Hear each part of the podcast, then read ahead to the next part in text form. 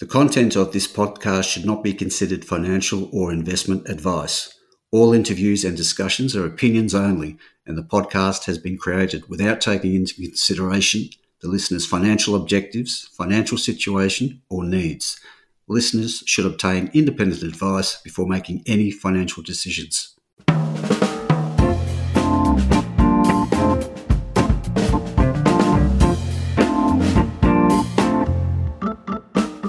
Hi, this is Barry Fitzgerald, Garimpeiro columnist for Stockhead. Welcome to another edition of the Explorers Podcast.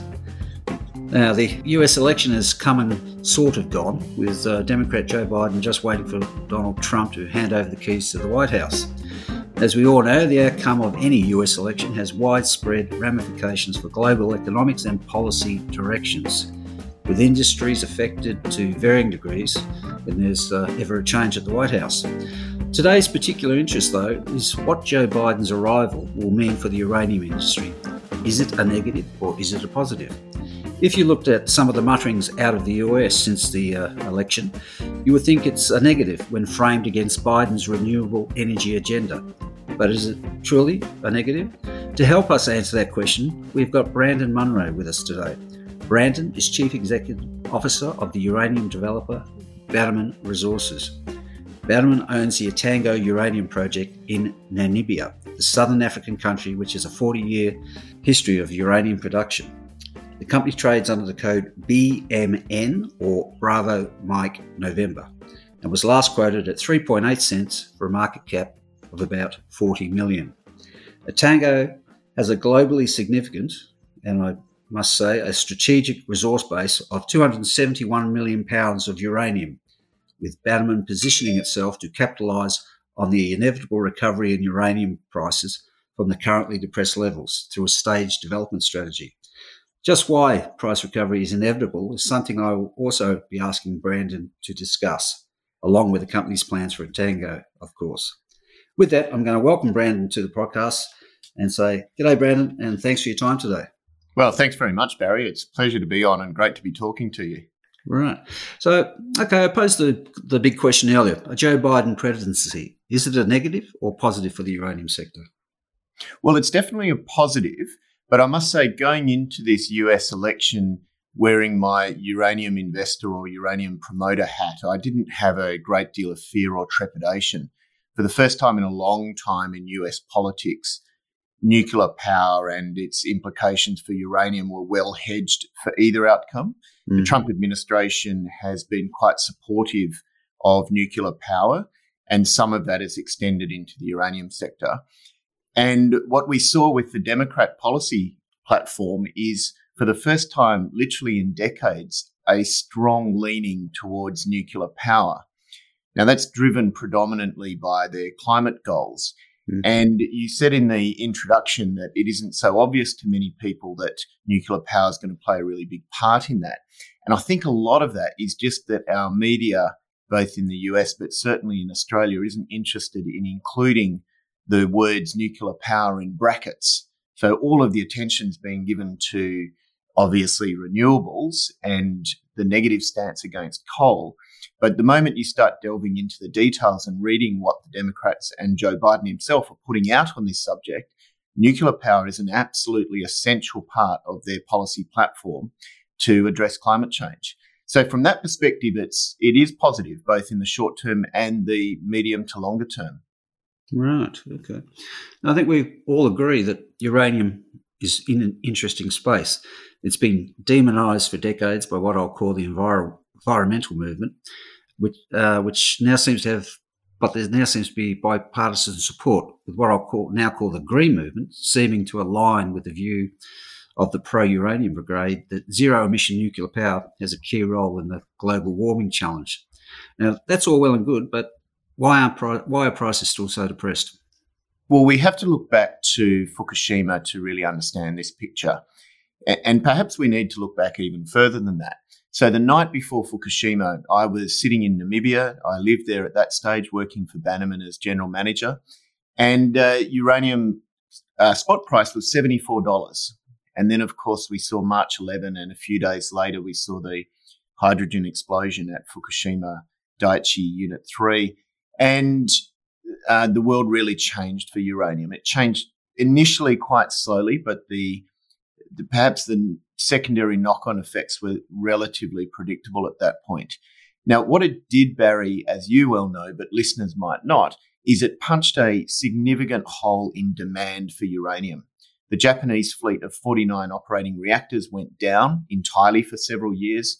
Germany used it as an excuse for the Christian Socialist Party to enact a knee jerk reaction uh, against nuclear power before they understood any of the facts associated with it. So Germany and, and Belgium and a couple of other European countries started scaling down their nuclear programs. And so by the end of 2011, demand for uranium was 10% less in terms of what was being consumed through nuclear reactors around the world. And in an industry where supply and demand is actually very, very finely balanced, uh, uranium's only used for nuclear fuel uh, in reactors. That meant that it was a big impact on the sector.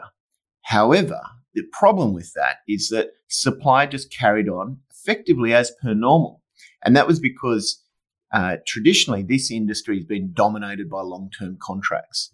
So, what the uranium producers were pushing into the market by the end of 2011 was only really to do with the pricing that had been negotiated in long term contracts that dated back to 2005, 2006, 2007. And because of mm. the huge boom we were having back then, a lot of those contracts were very, very attractively priced. So we didn't see a supply response. And that continued for several years, generating quite a significant overhang of inventory. We started to see that supply response occur uh, towards the well at the end of 2016 and then again at the end of 2017. Um, by that stage, Kazatomprom had agreed to reduce their maximum um, production under their mining licenses by 20%. And then, of course, we saw Cameco put the McArthur River mine, the largest uranium mine in the world, ultimately into long-term care and maintenance. And that, uh, that enormous mine still remains in that state. But it's still taken a few years to wash through that rather extensive build-up of inventory. But I think the good news for everyone listening out there, and particularly those investors who are wondering if maybe the time now is to start dipping the toe, we're seeing really tangible examples of that inventory overhang thinning out. And I think in the next price movement, the next lurch that we might see in uranium, we'll see that apparent overhang uh, really come under signs of stress and potentially even disappear. Mm. And I guess this time around, uh, the climate change, decarbonisation, whatever you want to call it, uh, you know, there's a global push underway, and you know, Biden's part of that with his uh, climate plan. Um, that is almost a, a new factor to be considered this time around. It really is. And I was in the industry during the nuclear renaissance, which contributed to supply shock events in 2006 uh, to produce really what was an incredible, not only uranium boom, but commodities market boom. The boom between 2004 and 2007 in uranium can rival um, almost any commodities boom in, in recent times in terms of the spectacular impact on both commodity prices but equities. And during the nuclear renaissance, there was a lot of early stage uh, enthusiasm for nuclear power. Uh, it was the beginning of broader acceptance of the Kyoto Protocol and so forth. And there was a lot of optimism, and we saw um, examples of long term anti nuclear environmentalists softening or reversing their views. Now, what's different now is we've got those factors, but we've now got a critical urgency at a time when the renewable sector has moved through that process of um, enormous optimism, uh, enormous hope as to what renewables can offer. And now that there's been you know, wind power at quite an extensive range of development for 20 years or more, um, solar really peaking out in terms of what it can offer um, by scale, and uh, other large scale deployment of renewables, we're now moving through the cycle where reality is setting in. And in, in many instances, renewables is really a very effective way of providing clean energy. But policymakers and very slowly general citizens are starting to realize that renewables is not a viable solution in all circumstances. And in fact, it's in many countries, it's only a viable solution in fairly limited circumstances and, and requires investment in carbon emitting gas or very expensive storage to make it viable. It's in that backdrop that I think nuclear power is emerging uh, and having what's going to be its finest couple of decades since the technology was first developed in the 50s. Right. Okay. Now, if there's a particular part of Biden's climate uh, plan that interested me was uh, there seems to be an emphasis on small modular reactors, advanced uh, reactor technology developments. Does that this is, that does not necessarily go to uranium demand? It's just uh, it would be uh, more but smaller nuclear plants at close to where they're needed. Is that uh, how it will pan out? You think? Well, I think Barry, you need to think in terms of timeframes here. Um, SMRs are becoming well advanced along the commercialization pathway, but they're not there yet. So, in terms of short term uranium demand, they aren't going to have any uh, material or even conceivable impact. Mm. However, the moment you start going out into, say, the next decade, into the 2030s, which perhaps is a long time period for investors, but it's certainly not a long time period for operators of nuclear power plants and buyers of uranium the moment you start going into the 2030s, that's when SMRs will start to have an impact on uranium demand. And what's important here is they'll have that impact in two ways. The first way, which is a more direct impact, is that they, of course, consume uranium as part of their nuclear fuel. And for the large part, SMRs are being developed not as an alternative to conventional nuclear reactors, but as uh, an additional market. They're being developed for areas of power need where a conventional reactor just simply wouldn't be viable, feasible, or would be too big. Mm. So the most interesting applications are, uh, for example, very remote locations, particularly remote locations in cold places where there's a need for um, process heat and um, community heating. Uh, there's a lot of talk now about coupling SMRs with hydrogen production because it's far more efficient to produce hydrogen at in in a um, thermal process which is requires huge amounts of heat rather than a cold process which is what the type of electricity that would be generated from solar or wind for example mm. um, a lot of smrs are, uh, have the potential to be deployed into maritime shipping which is still one of the dirtiest uh, aspects of our civilization and when you compare what a maritime propulsion unit consumes versus heavy fuel oil or Arctic diesel, it's just extraordinary how much of a technological advantage is just sitting there waiting for us. It's been deployed in naval ships for 50 years and it works mm. perfectly well.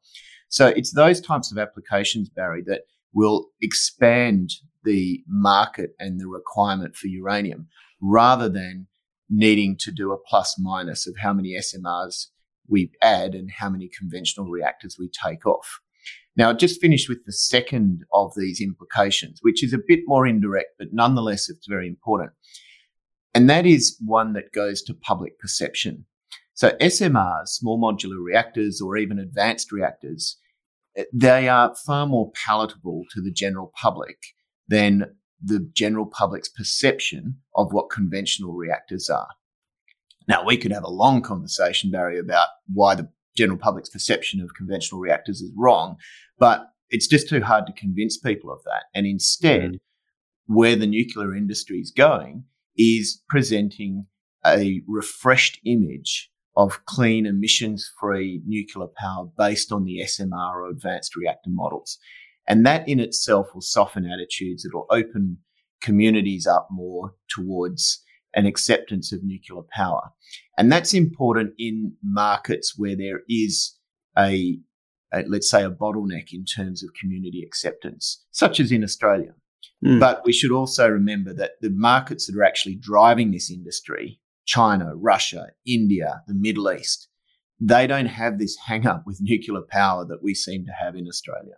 So investors need to be careful they're not too parochial and perhaps listening to uh, what they might hear at their barbecue on a Saturday and extrapolating that to these huge development markets such as China. Mm. With the SMRs, I guess if you distill it down, what we're talking about is if something were to go wrong, it's a smaller problem than if you had a, a full scale. Uh, There's an element of that. Um, I mean, they they have a different design philosophy, mm. which means that the capacity for something to go wrong in an SMR is at a statistically significant level zero. Mm. So if uh, you know if aliens would come to the planet Triffid style and knock out every human, the SMR would just quietly shut down without any problems whatsoever. So they've got passive shutdown features. Yeah. Um, and for that reason, they can be placed inside cities. They can be placed in areas close to both industry and residential. Um, and again, it's a perception issue because they're a newer technology. People will more readily accept that the the risk is effectively zero. Mm, yeah, interesting development unfolding there. Now, you uh, touched on what I was going to ask next. next uh, as much as I've been talking about uh, the US, it's uh, really China, India, Russia, other places that are leading the uh, the growth in uh, installed uranium nuclear capacity in years to come. Absolutely, and if, if you look at just China, I mean, India is a huge market. Um, Russia, both domestically and with its capacity and success in exporting reactors, is also a huge market. But let's just look at China. Um, China faces an enormous air pollution issue at the moment, together with a, an economy that's growing, but more importantly, a large population that's urbanizing and achieving a, uh, a big transformation from poverty to middle class. And with that comes televisions and washing machines and all of those things that consume a lot of electricity. So China's electrical growth profile is enormous. And you can pile onto that some very ambitious growth targets for electric vehicles, which of course have to come directly from the grid. Now, China has made a political promise to its people to make the skies blue again. And issues associated with air quality have been universal. Mm. Um, many examples of senior politicians within the Politburo whose kids have got asthma problems. Mm. It goes right through the, the entire um, fabric of Chinese society. Many Chinese business people and others who live outside of China because of health issues, etc. It really is a fundamental promise that the government has made. Now, they are the world's largest producer of hydropower, and they've got very little capacity to expand that source of emissions free, pollution free energy. Um, and some of the wobbles that we had with the Three Gorges Dam a couple of months ago and its threat for flooding has really put that nail in the coffin permanently in China. Now they're also the world's largest renewables developer. Um, they've been going flat out at solar and wind. But what's interesting is the, their development of renewables, which are starting to taper off now, that's only just managing to keep up with their incremental growth in electrical demand. Mm. So they still have to address their enormous reliance on coal and predominantly dirty coal. So their current grid structure is, uh, is approximately 65 to 70% generation from coal. How can they possibly replace that with clean energy other than nuclear? And you just need to look at their alternatives. Their renewable growth profile is just keeping up with their electrical demand profile. Uh, hydro is tapped out. Um, they don't want to be subservient to Russia by building another um, big pipeline through Siberia and Mongolia. Um, they don't want to totally uh, distort the LNG markets of the world by trying to get that through gas. So the natural and expected and strategically planned solution is to displace their existing and future coal fired power needs with nuclear. And because they're both baseload generators, uh, that is a very simple proposition for them to do as time goes on and as they further develop their expertise in building their own indigenous nuclear reactors. Mm, okay. Like so many things in life, looking looking to China, um, where they're not enjoying our lobsters at the moment, but I'm sure they'll be coming back, or crayfish as we call them here. Now, we're running a, a bit short of time, so I, I, think we really do need to have a look at Etango. Um, you've uh, got the scoping study out in August, uh, a scaled back sort of from 20 million tonne a year operation back to 8 million tonnes, obviously making it all that more doable. What do you look? Uh, what do you need from the uranium price before you uh, get the shovels out and get busy? Well, Etango 8, which, as you say, Barry, is a more streamlined development of the Etango ore body. At Etango 8, we worked on this scaling to reduce development hurdles, one of which, as you say, is price. Um, others are capex, which has been slashed dramatically from the um, larger project and other development hurdles as well. In terms of price, this project looks really good at $65 a pound. Um, so at $65, we can produce a post tax NPV of $212 million and a post tax IRR um, north of 20%. Mm. And it'll still produce three and a half million pounds per annum of uranium. So, whilst it's significantly smaller than what we'd done a definitive feasibility study on previously, it nonetheless will still rank as one of the largest development projects in the world in this space. And $65 I'm very comfortable with as a price assumption. Our previous DFS was done at $75, and I think that's also a, a realistic price to be looking at as we move forward in this sector. Mm. Uh, in the term market, I think we're around $35 a pound. Do you care to make a stab at when $65 might uh, emerge? Yeah, so the, the, term market, I'd just say about that, uh, it's quoted as $34. There's very little, if any, fixed price contracts being written in the term market. Most mm-hmm. of them are being written as market related delivery contracts. And the reason we've got $34 sitting there is because the price reporters take the current spot price and they basically just extrapolate it out to when those term contract delivery points start. So unfortunately, 34 offers very, very poor guidance to investors as to what the real state of the market is right now. But to answer your question, Barry, what we know is that there will be a significant broadening of the existing supply and demand deficit in uranium by 2025. And as we said at the beginning of the uh, of the chat, uh, we've had a lot of inventory to work through since Fukushima, and the sector's been running a deficit of about 15% or about 20 million pounds by my numbers for the last couple of years. So that's what's contributed to eating into that inventory. And now that we've had a further deficit of another 20 million pounds because of COVID related disruption this year. That's why I think we will see that inventory coming to an end. Now, by 2025, we've had the Ranger mine closed down um, in January next year. We've had Cominak, which is a huge mine in Niger, closed down next year as well. We've had some Kazakh production start to deplete. And we've had numerous other small mines that are running out of ore at a time when uranium demand is still growing by one and a half to two percent compound per annum. Mm. So that demand supply deficit that we already see is going to really gap out by 2025. And that gap is already after taking into account the resumption of production at uh, a number of mines that have been forced into care and maintenance by uh, low uranium prices.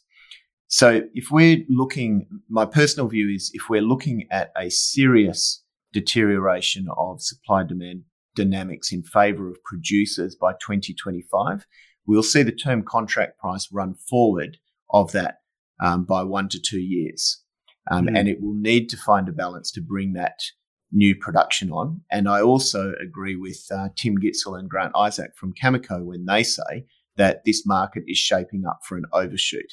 And the nice thing for us is with, with the Etango 8 um, anticipated to be ready for production by 2025, we're positioning ourselves very nicely to take advantage of any overshoot and write some of that value into our initial term contracts that'll enable us to get financed and into production. Fascinating story. Not every day we talk about such big global thematics, but um, here we are. We've got uh, the company uh, poised to, to ride that, that wave as uh, climate change, decarbonisation uh, takes hold and the uranium market uh, goes through what you were just saying then. So, all looking very interesting uh, for the next couple of years. So, the new renaissance in uranium could well be upon us. So, with that, I'm going to say uh, thanks for your time today, Brandon, and uh, best of luck with future endeavours there. Yeah, thanks, Barry. It's always great chatting.